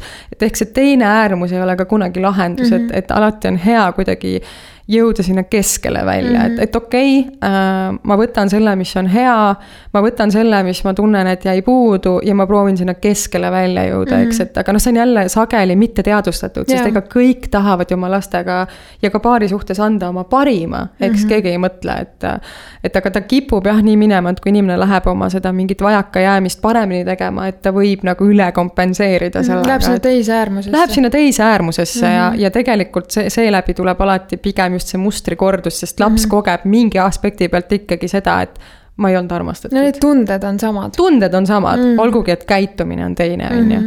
ehk et ähm, ma ei teagi, kust mul see praegu see mõte läks, mis sa ütlesid, aga, aga, aga sinna ma jõudsin, et äh, et jah, just see mõistusega koht või et kus sa ütlesid, et me justkui nii sõnastame, et nii mm Mhm. -hmm. tahaks ja, ja nii teeks ja oleks, aga, aga kui see siis lõpuks käes on, et äh, et, et, et kas me oskame selle sulle ja kas see mm. -hmm. alati on ka parim lahendus, et isegi kui me teadlikult proovime teha teisiti, et et, et alati tegelikult see nii-öelda see keskjoon või see värviline ala, mitte must ega valge, on, on see kõige Mhm. toitvam või ma ei taha öelda õige või vale, seda ei ole olemas mm Mhm. -hmm. ja, ja nagunii me põhjustame oma lastele valu ja nagunii Jah. me põhjustame oma lastele kannatusi ja ei ole ka paarisuhted neist kunagi puhtad, et see juhtub nagunii. Mhm. küsimus on jah siis selles, et kuidas me sellega toimetame ja, ja kui palju me ikkagi jälle peeglisse vaatame mm, -hmm. kui Mhm. palju me oleme valmis vastutust võtma, kui palju me oleme, kui palju meil on võimekust ja suutlikkust olla avatud mm Mhm. -hmm. ja, ja, ja teadlikud ja kõik see. ma ütleks, et siinkohal on ikkagist see jällegist teadlikkus Mm. mm. nagu nii oluline mm. -hmm. et see muutus ei saa ikkagist tulla ei enne, kui me ei teadvusta mm. -hmm. ja teise asjana on see ikkagist ka, et anda asjadele aega Mm. mm.. sellepärast, et noh, isegi kui me tahame teisiti, me mm. -hmm. saame aru, et me tahame Mhm. teisiti, siis see on protsess. Isegi kui sul on alguses ebamugav olla mm. -hmm. selles nagu lähedases suhtes mm. -hmm. on ju. et nii jällegist, et see teadvustamine ja Just. sellele aja andmine on nagu nii Just. oluline. et, et noh, ma ütlengi, et, et teadvustamine on absoluutselt nagu pool võitu juba mm, Mhm. -hmm. et pool teed on teadvustamisega tegelikult käidud, et mm Mhm. -hmm. noh, ilma teadvustest me ei saa midagi teha. veel kord ma ütlen, et natuke see eeltingimus on see, et, et, et seal peab ka see avatus olema, on ju, sest mm -hmm. Mhm. noh, kui sa teadvustad, aga ka sa ei ole nagu sellele muutusele avatud, noh Mhm. siis sul ei ole ka selle teadvustamisega midagi teha, on ju Mhm. ja, ja veel kord, et, et noh, teadvustamine ka selles mõttes on ju, et, et, et näiteks kui ma olen seal muutumisprotsessis ja noh, see muutumine ei käi kunagi nii, on ju Mhm., et ta on teekond. et, et siis, kui ma selles muutuse protsessis ütlen täna, et pagan, mul on nii raske. mul on seda muutust nii raske teha, et ma olen, ma saan täna aru ja, ja ma saan aru, et ma tahaks, et, et, et ma ei tea, et mul on, ma ei tea, nii raske partneri ründamisest tagasi hoida ennast või mul on nii raske mitte sinna kilpi pugeda, on ju. aga juba see, et sa, et võib-olla sul ei tulnud välja, võib-olla sul ei tule järgmised viis korda välja, võib-olla sul ei tule järgmised kakskümmend viis korda välja. aga juba see, et sa märkad mm, -hmm. et sa teadvustad ja, ja, ja sa ütled ja, ja, ja noh, mitte ainult märkad ja teadvustad, tegelikult mm -hmm. lõpuks noh, kui sa ainult märkad ja teadvustad, noh siis see ka ühel hetkel ei ole piisav, on ju. aga noh, see on eeltingimus, on ju. ja, ja, ja siis nagu selles muutuse protsessis see on nii suur, sest noh, baariteraapias ka ma ütlen alati inimestele, et et see ei ole nüüd nii, et hakkad siin käima, kuulad ära, milles probleem, lähed teed teisiti, on ju, et me peame alati Jah. seitse sammu tagasi võtma, juba see, et sa saad partnerile öelda, tead, ma olen täna aru saanud, et ma kipun sind süüdistama.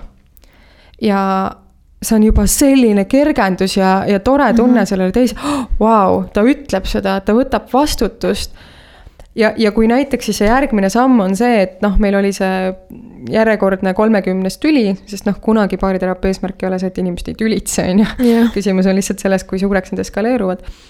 et, et ta ütleb, et tead, et äh, mul ei õnnestunud nagu sellest süüdistamisest täna nagu välja tulla. Aga ma tahan, et sa tead, et ma märkasin seda mm. -hmm. ma märkasin, et ma süüdistan sind ja, ja ma märkasin seda, et see ei ole okei okay Mhm. ehk et nagu juba see, et ma sõnastan seda protsessi mm, Mhm. on ju, mitte see, et ma pean olema kohe võimeline hüppama sinna, et ma enam ei süüdista mm. Mhm. -hmm. vaid võtamegi seitse sammu tagasi, ma saan sulle täna öelda, et ma märkan, ma saan aru, et ma kipun seda tegema ja ma täna näen, et mul ei tule see veel välja. -hmm. aga ma proovin, ma tahan proovida mm. -hmm. on juba nii suur samm edasi, on ju. ja täpselt, ma arvan, et see on ka hästi oluline punkt, mis sa välja tood, et ongi just nimelt see, et inimestel ka ei oleks sihukest mingit perfektsuse mm -hmm. vajadust või noh mm -hmm., mingit illusiooni selle koha pealt, et nüüd nii peab olema ja nüüd käisime teraapias ja ma ei tea, siin peab üleöö midagi muutuma mm. -hmm. et nagu absoluutselt mitte, et just nimelt see avatus ja nii-öelda avatud suhtlemine ka selles mm -hmm. osas, mis meiega praegu toimub mm -hmm. ja, ja selle väljaütlemine on juba nagu pool võitu just, absoluutselt ja, ja, ja aga noh, mis ma siinjuures pean kohe jälle üks mõte, mis mul tuleb mm -hmm. nagu päris elust, äh, kui ma siin räägin sinuga, on see, et et, et noh, elu on ka näidanud seda, et, et inimesed päriselt ei oska seda öelda mm. -hmm. mitte see, et nad ei taha seda öelda, vaid nad päriselt ei oskagi. et mm, -hmm. et neil ei ole seda keelt selleks et tegelikult tulla selle peale, et öelda, et ma olen selles protsessis mm, -hmm. et neil ei ole seda keelt selleks, et öelda, et tead, et ma tegelikult märkasin endas seda, et see, et ma eemale tõmbusin tüli ajal või see, et ma ründasin või süüdistasin sind, ei ole õige mm. -hmm. Nad ei tule päriselt selle peale, et seda oma partnerile öelda. Nad mhm. võib-olla mõtlevad enda sees, võib-olla ei mõtle ka äh,. aga, aga nad tõesti, neil ei ole keelt äh,, nad ei oska seda sõnastada ja nad ei tule selle peale, et seda öelda et tegelikult noh, mina, kes ma olen baariterapeut ja olen seda tööd nagu kümme pluss aastat teinud, et on, on, on veel nii palju aspekte, mida ma täna avastan iseenda kohta või oma paari suhtes mm, -hmm. kus ma näen, et oota, aga mida ma siis nüüd ikka täpselt tundsin ja ja kas ma ikkagi sõnastasin seda nüüd päris nii, nagu ta on mm. -hmm. ja, ja, ja nagu kohati ei oskagi, peadki võtma vahel mhm. pool päeva, istuma oma nende mõtete ja tunnetega, et mm -hmm. pihta saada, et mis minuga siis ikkagi juhtus ja mida ma siis ikka täpselt tundsin ja kuidas ma siis seda kõike veel oskan sõnastada mm. -hmm sest üks asi on ka, ütleme, omaette siin mõelda ja võib-olla välja mõelda, aga teine asi on see oma partnerile välja öelda ja näiteks mm -hmm. olles veel mingis tüliolukorras, kus sa võib-olla oled ka haiget saanud ja minna ja teha siis nii-öelda piltlikult võtta enda, ennast paljaks ja mm -hmm. oodata, et kas sa siis nüüd torkad mind selle odaga või mitte, kas ma saan kõrvetada või mitte,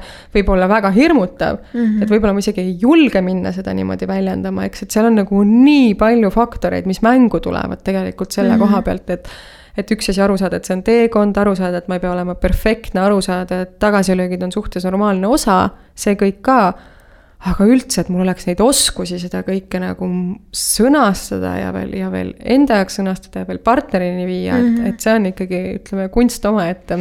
on, on, see ei ole üldse lihtne, aga mm -hmm. ütleme nii, et noh, väga jällegist jah et siin on oluline ikkagist märgata enda tundeid, saada mm. aru enda vajadustest mm., on ju mm. see peeglisse vaatamise koht mm.. et noh, kui me endast aru saame, siis on juba nagu natuke lihtsam, no okei okay,, seal tuleb mängu muidugi see hirm, et mis saab ja mis ta must mhm. arvab, kas mm -hmm. ma mhm. jään suhtest ilma või mis mm -hmm. siis juhtub, kui ma mm -hmm. väljendan, on ju. Mhm. aga no ma, mina ütlen, et ma ei ole oma elus nagu mitte kunagi tundnud et äh, ma kaotaksin või teeksin midagi valesti, kui ma väljendan nagu seda, mis minuga päriselt toimub mm. -hmm. see võib olla ülihirmus mm. -hmm mul võib pulss minna lakke, ongi läinud korduvalt mm, -hmm. aga nagu tagasi vaadates, no ei, ma teeks seda iga kord uuesti mm. -hmm. Et noh, ma ei saa iseendale lõpuks nagu valetada mm -hmm. läbi selle, et noh, me saame olla iseendale truud ja mm, -hmm. ja see on nagu ainuke viis, kuidas seda saab teha jah, ja ma arvan, et äh, teades ka seda, kui avatud sa oled enesearengule ja teades seda, kui palju sa oled ka tegelikult ikkagi tegelenud oma teemadega ja, ja kui avatud sa oled uue info vastuvõtmisele, siis ma arvan ka, et sinu tugevus on see, et sa oskad sõnastada seda, mis sinuga toimub mm. -hmm. ja, ja see on, see on jällegi, ma arvan, selline väga suur võit. sellepärast, et, et veel kord ma näen, et vahel, kui inimestel isegi on see valmisolek olemas ja see tahtmine, nad lihtsalt ei oska mm. -hmm. Nad lihtsalt ei oska et, et ma tahaks nagu öelda seda, mis mu sees toimub või ma arvan, et ma tean, aga ma tegelikult võib-olla ei räägi sellest päris asjast mm. -hmm. et noh, ma näiteks räägingi sellest, et palun, kallis, et ära jäta neid äh, sokke sinna lauale ja et mm -hmm. noh, see ajab mind närvi noh, palun ära jäta, see, see tõesti ajab mind närvi mm -hmm.. justkui räägin nagu armsalt ja siiralt ja südamest mm. -hmm. aga noh, kas, kas see on see haavatav rääkimine mm? -hmm. kas ma räägin praegu sellest, mis mu sees tegelikult toimub, eks, et kui mm -hmm. ma mhm. natukene tahaks hakata sügavamale kaevuma, siis, äh, siis äh, üks potentsiaalne stsenaarium on see, et, et kallis, et kui sa jätad need sokid sinna põranda peale, siis, siis ma tegelikult tunnen, et, et, et ma ei ole kuuldud, et sa ei ole kuulnud mind, et ma, et ma olen rääkinud, et, et et, et ma kuidagi tahan olla see perfektne perenaine ja ma tahan mm, -hmm. et kodu on korras ja ma olen palunud, et, et see sinu roll on see, et sa võtad need sokid üles. ja tegelikult asi ei olegi nendes sokkides mm, -hmm. mul on lihtsalt hirm, et, et sa ei, et, et ma ei ole kuuldud et, Mhm. et see, et ma olen sult seda palunud, et sa ei kuule mind mm. Mhm. et, et ma tahan, et ma olen kuuldud, et noh, tegelikult me räägime sokkidest ja ma ütlen, see ajab mind närvi mm, -hmm. aga noh, ma ütlen viisakalt ja viisaka häälega ja justkui nagu väljendan oma vajadust, et kallis, ole hea, võta need sokid üles, sest see ajab mind närvi mm. -hmm aga noh, see ei ole tegelikult see haavatav sõnastamine, on ju, et et tegelikult aga see, et ma oskaks sinna enda sisse vaadata, et tegelikult asi on praegu võib-olla selles, et ma ma kardan, et ma ei ole kuuldud või ma kardan seda, et, et mu vajadused ei lähe talle korda mm. -hmm. et, et äh, või et, et tema ei väärtusta minust seda, et ma tahan, et kodu oleks korras ja ma olen hea koduperenaine, et äkki ta tahab hoopis midagi muud minust mm -hmm. või, või noh, mis iganes see hirm võib seal taga olla mm. -hmm. aga see, et ma oskaks seda üldse öelda, võib olla nagu. no jah, siin ongi see, et jah, et see, ma ütleks ka, et ega minul oli ka see teekond, et ongi see, et sa vaatad enda sisse et see on nagu sihuke esimene aste või nii-öelda mm., mis nõuab seda julgust ka mm, -hmm. et minnagi nagu hästi sügavale mm, -hmm. et nagu mis selle taga päriselt mm -hmm. on, sest asi mm -hmm. ei ole ju kunagi tegelikult nendes sokkides mm, -hmm. on ju. et seal on alati midagi nagu veel mm, -hmm. kas siis see, et ma elasin koos võib-olla õe või vennaga, kes mm -hmm. sokke kogu aeg jättis mm -hmm. kuskil on ju. ja mina pidin koristama, sain vastu pead võib-olla on ju, noh, mis ja, iganes. või siis ongi, et keegi tuleb külla, issand, mis ta must mõtleb, et ma ei ole perfektne per- mm -hmm. koduperenaine mm, -hmm. siin sokid vedelevad mm., aga no ongi just see nagu võime siis vaadata just. endale sügavalt sisse mm -hmm. ja siis võib-olla seda enda partneriga jagada. et iseasi muidugi, et kuidas see partner nüüd siis. see on reageerib. veel omaette ooper, eks ju.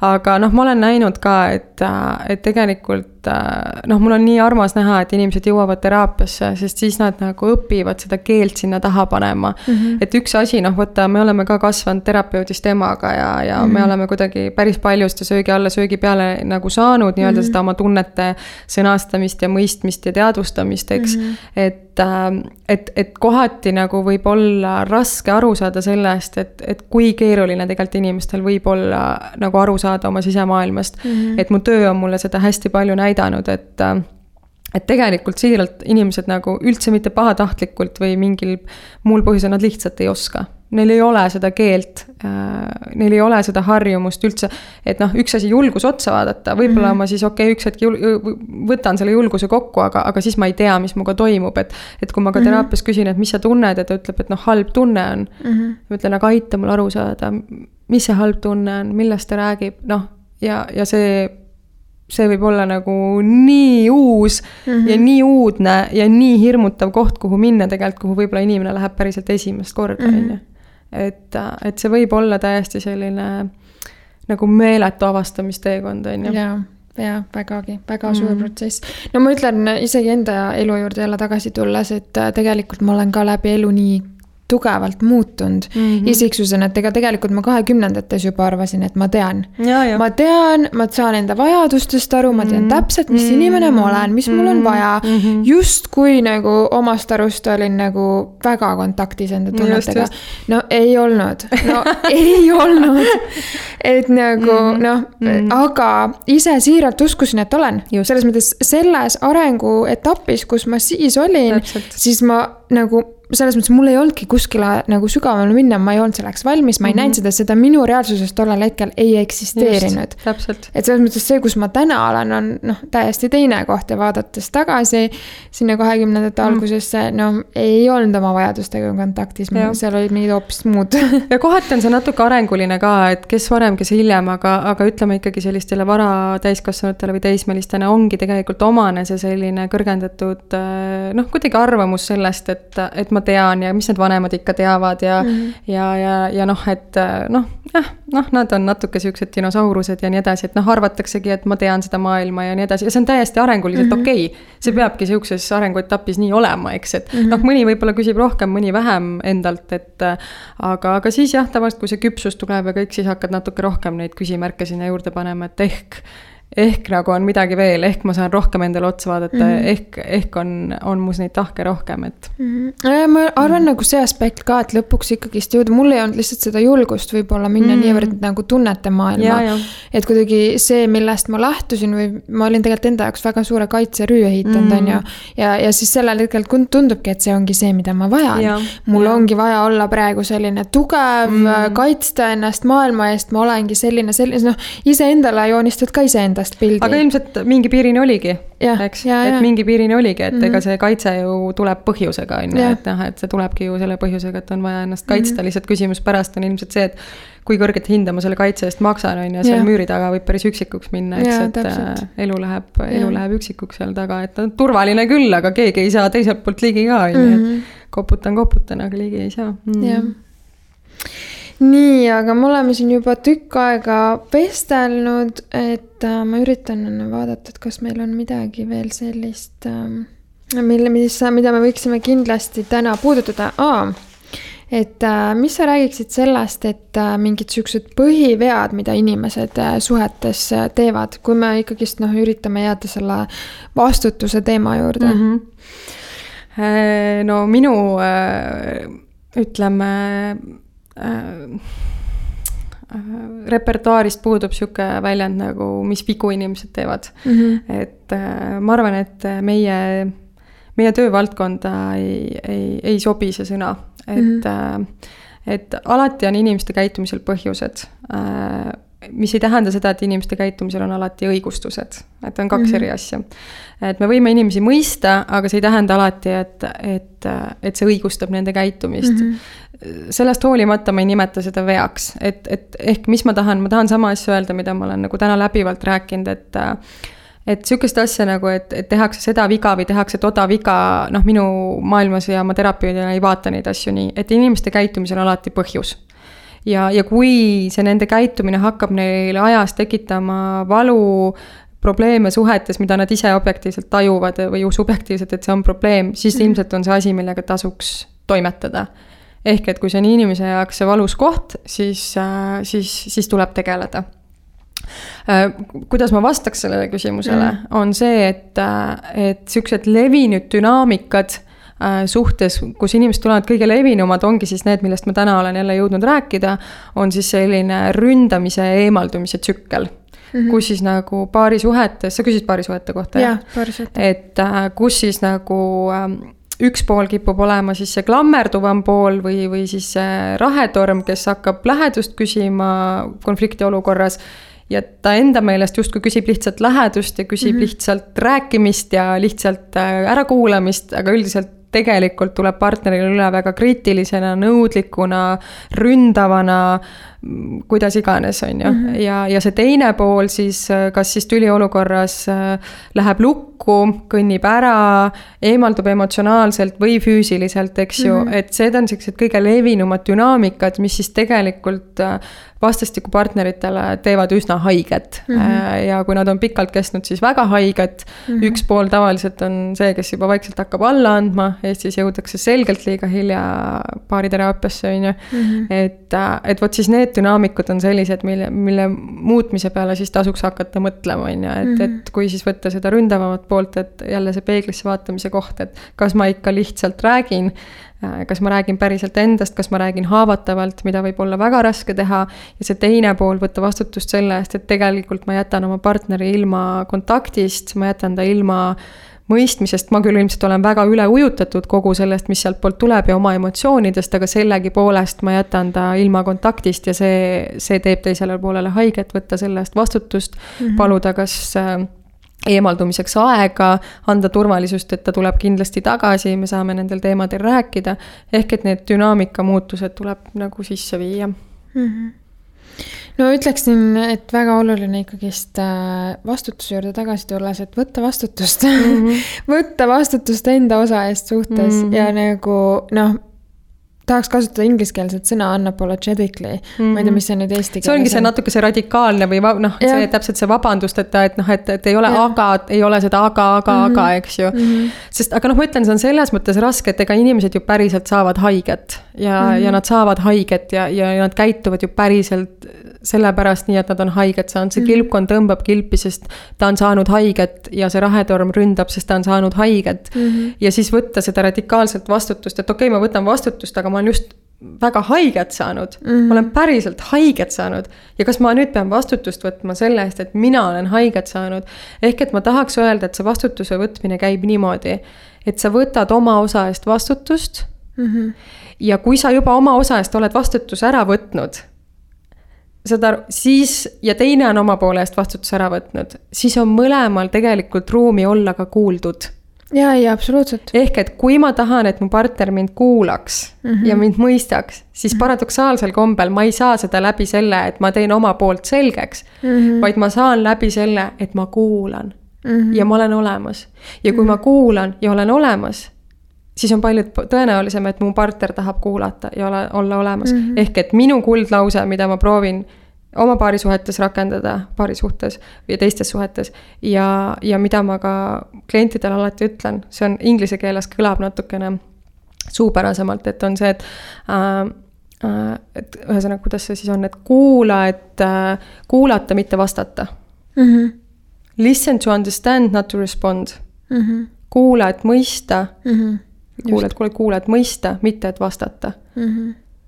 ja päriselt mõista mitte see, et oota, okei okay,, ma kuulan su ära, aga mul on kogu aeg see aga, aga, aga seal taustal, et noh, ma mhm. kohe olen valmis. või siis, et noh, ma kuulan, et tegelikult kogu aeg mõtled, siis kuulad sina mind ka. jah, täpselt, täpselt. Mhm. ja vot seda ma tõesti ei taha, et üle tuleb, ma küll ütlesin nii, et kui sa kuulad, siis on suurem tõenäosus, et sind kuulatakse, aga ma mõtlen seda päris kuulamist mm. -hmm aga noh, ma ütlen jälle, see asi on keerulisem, sest hästi raske on kuulata siis, kui sa oled haiget saanud mm. -hmm. see on hästi-hästi raske, aga see on õpitav mm. -hmm. ja kui mõlemad on valmis vastutust võtma.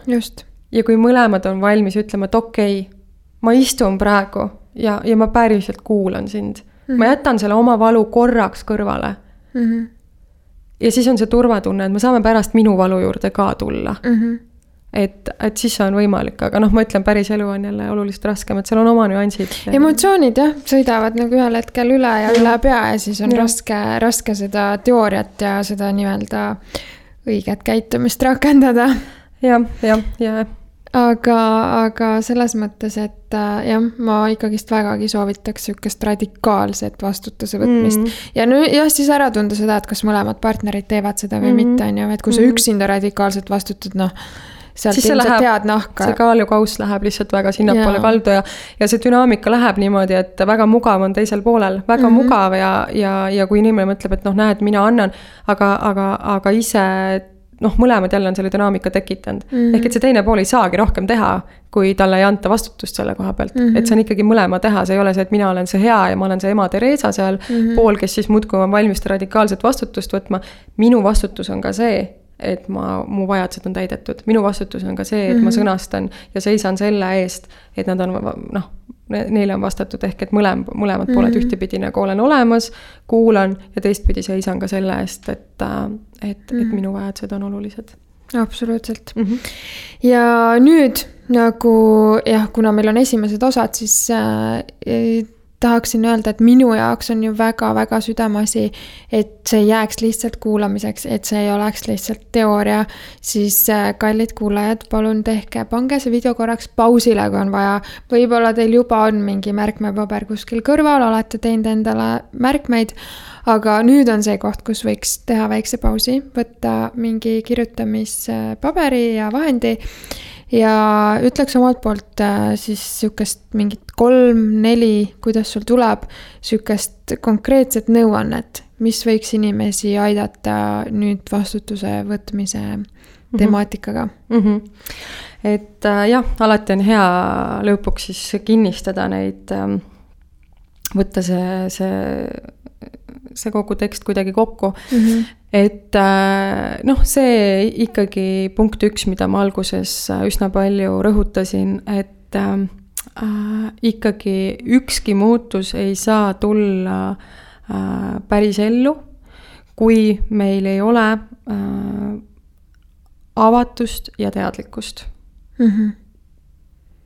ehk et, äh, et teadlik olla sellest äh,, mis on päästikud, mis minus mingeid emotsioone vallandavad, mis on minu trigger'id ja, ja teadlikkust sellest, kuidas ma siis käitun, mida ma siis tunnen ja, ja mis on see minu osa selles. ehk et mm -hmm. ikkagi see teadlikkus ja, ja veel kord noh, ava, avatus olla teadlik, sest et äh, et kui ma lihtsalt äh, tahan teha paremini ja justkui, justkui olen teadlik, aga, aga, aga päriselt, päriselt ei ole ikkagi avatud selle muutuse tegemisele, siis on sellest vähe kasu mm. -hmm. punkt kaks, sa ütlesid kolm või neli, jah mm? -hmm. Um,. mis ma siis võib-olla veel tänasest välja tooks um,?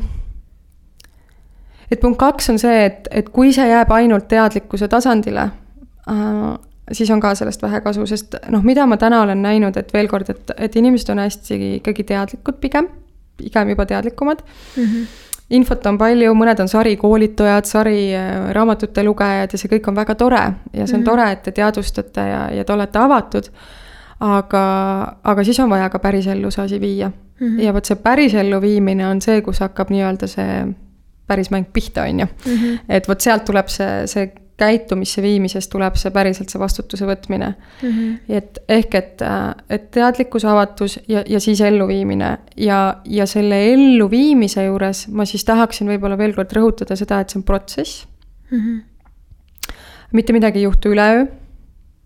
Olla endaga heasoovlik, olla endaga kannatlik ja, ja mõista ka seda, et juba see, et, et ma seda muutust alustan ja tahan ja märkan ka seda, kus mul see välja ei tule on juba edasiminek mm. -hmm. ehk et meeles hoida, et see on protsess. ja, ja võib-olla siis, äh, võib-olla siis kolmas selline võib-olla natuke võib-olla sihuke bumper sticker või noh, selline natukene sihuke, natuke võib-olla läbikäiatud fraas, aga mm, -hmm. aga mis ju, mis ju nii ongi. et, et ikkagi see meie elu on meie enda kätes, oleme me seal ohvri rollis või oleme me seal päästja rollis oleme me, oleme ne, need, kes justkui teevad kõike väga hästi või justkui need, kellega kõik juhtub, siis mis jõu ja mis väestatuse annab tegelikult vastutuse võtmine mm. -hmm. kui palju saab kogeda jõudu ja väge sellest, et ma saan ise oma elu juhtida, tegelikult on see mu enda teha mm. -hmm et minu meelest see on vastupidi, nii palju jõustavam roll, kus olla versus ohvri või, või, või päästja rolliga tegelikult, sest mm -hmm. mina otsustan, mina saan valida. ma saan isegi oma meeleolu valida mingi piirini mm. -hmm. ma saan valida omale meeldivad tegevused, ma saan valida ka need inimesed, kes on mu elus. Ma saan valida terve oma elu mõnes mõttes nagu tee, loomulikult mm -hmm. neid kaikaid ja kodaraid tuleb, aga aga et see on, on päris võimas, mida mm -hmm. vastutuse võtmine tegelikult ära saab teha. no suurepärane, aitäh sulle. aitäh sulle. väga meeldiv oli sinuga vestelda ja sain ise ka targemaks jälle. iga kord, kui räägime, kuigi juba kolmkümmend neli aastat rääkinud peaaegu no jumal tänatud ja vastastikku ja ma arvan, et see on nii kihvt, et sa seda teed ja ja, ja seda on kindlasti väga vaja ja näha, et, et inimesed on tegelikult nagu janunevad selle info järgi ja mm, -hmm. ja tahavad, et, et ma arvan, et see on väga õige asi õigel ajal õiges kohas.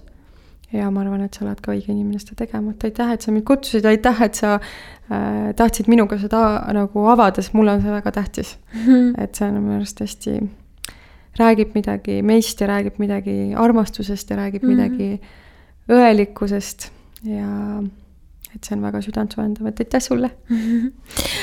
Kindlasti me paneme siia saate alla info, et kuidas sinuga kontakti saada, kuigi ma saan aru, et sul vist väga palju aegasid hetkel vabu ei ole, et see järjekord on väga pikk, sellegipoolest paneme su kontakti jah, ei, et äh, jah, ma praegu ikkagi olen veel, äh, olen veel äh, oma selles ema identiteedis peamiselt ja, ja mul on veel oma armsad kliendid ja patsiendid, kes ootavad mind tagasi mm. aga jaa, muidugi, mulle võib alati kirjutada ja, ja ühendust võtta ja siis ma saan aru saame, saame info peal, mis iganes küsimustega, et inimesed ju kirjutavad mulle ka sellega, et kelle juurde ma soovitan minna või mm, -hmm, jah, või, või, või muud sellised küsimused, et igal juhul kirjutage. ja üks asi läks vahepeal meelest Nii. ära, et on sul sellel teemal ka mingit head raamatusoovitust kuulajatele? sa mõtled vastutuse teemal või? Um, ma tean, et, äh, et mis ta nimi nüüd oli uh, issand, ma jään praegu vastuse võlgu, kes on tegelikult selle nii-öelda vastutuse triangle, empowerment äh, triangle, ühesõnaga, kes on kirjutanud, äh, ütleme, selle teooria ka ja seal on kohati siis selle ka radikaalse vastutuse võtmise koha pealt ähm, vot sa nüüd tabasid mind korra ootamatult mm. -hmm. mul on keele otsa peal ta nimi, aga noh, kui te saate panna selle infot ja, ja selle vastutuse selle võtmise alla. koha pealt on mm -hmm. jah, ütleme selline. aga ma ütlen, et eraldi tegelikult sellist vastutuse võtmist äh, nagu liiga palju ei käsitleta mm, -hmm. kuna ta on niivõrd universaalne teema, mis yeah. iganes inimsuhetes on ju mm -hmm.. aga noh, on küll, on, on kirjutatud ja, ja just see, mis mul praegu mõttes on ja, ja see teooria, mis ma ka täna rääkisin, et äh, no väga hea, me lisame ja, okay. selle siis siia ja. video alla tekstina. aga nüüd, äh, et ütleme, võib-olla kui sa küsid mu käest raamatusoovitust, äh, mida lugeda ja, ja et, et siis ma ikkagi nimetaks oma sellist äh, ütleme, sellist, ma kutsun vahel isegi seda oma piibliks, on ju mm, -hmm. et ka see, mis mind viis tunnetekeskesse baariteraapiasse, mis on täiesti eesti keeles olemas, on siis Susan või Sue Johnsoni mm -hmm. Armastuse tähendus Äh, mis siis räägib nendest erinevatest dünaamikatest, mis paarisuhetes äh, tekivad, kuidas siis inimesed käituvad, mis on siis ju kaudselt absoluutselt seotud ka vastutuse võtmisega mm, -hmm. et, mhm. et miks me mingil viisil käitume. aitab ju meil juba meid mõista ja kui mm -hmm. me mhm. ennast paremini mõistame, siis me saame ka vastutust võtta ja teha teisiti. et see on kindlasti üks raamat, mida ma võib-olla soovitan lugeda. Äh, täna juba ma tean, et inimestel on ka sellest raamatust päris suur teadlikkus, et seda on päris palju ka loetud ütleme, sihuke imagoteraapia väga tore raamat on ka veel Teekond soovitud armastuseni mm, -hmm. kus on samamoodi sellist toredat, palju toredat infot. et võib-olla need oleks sellised mm -hmm. raamatusoovitused, äh, mis siis äh, ma ütlen veel kord, kaudselt käsitlevad vastutuse mm -hmm. teemat. aitäh sulle! aitäh! ja aitäh meie kuulajatele! aitäh kuhtamast!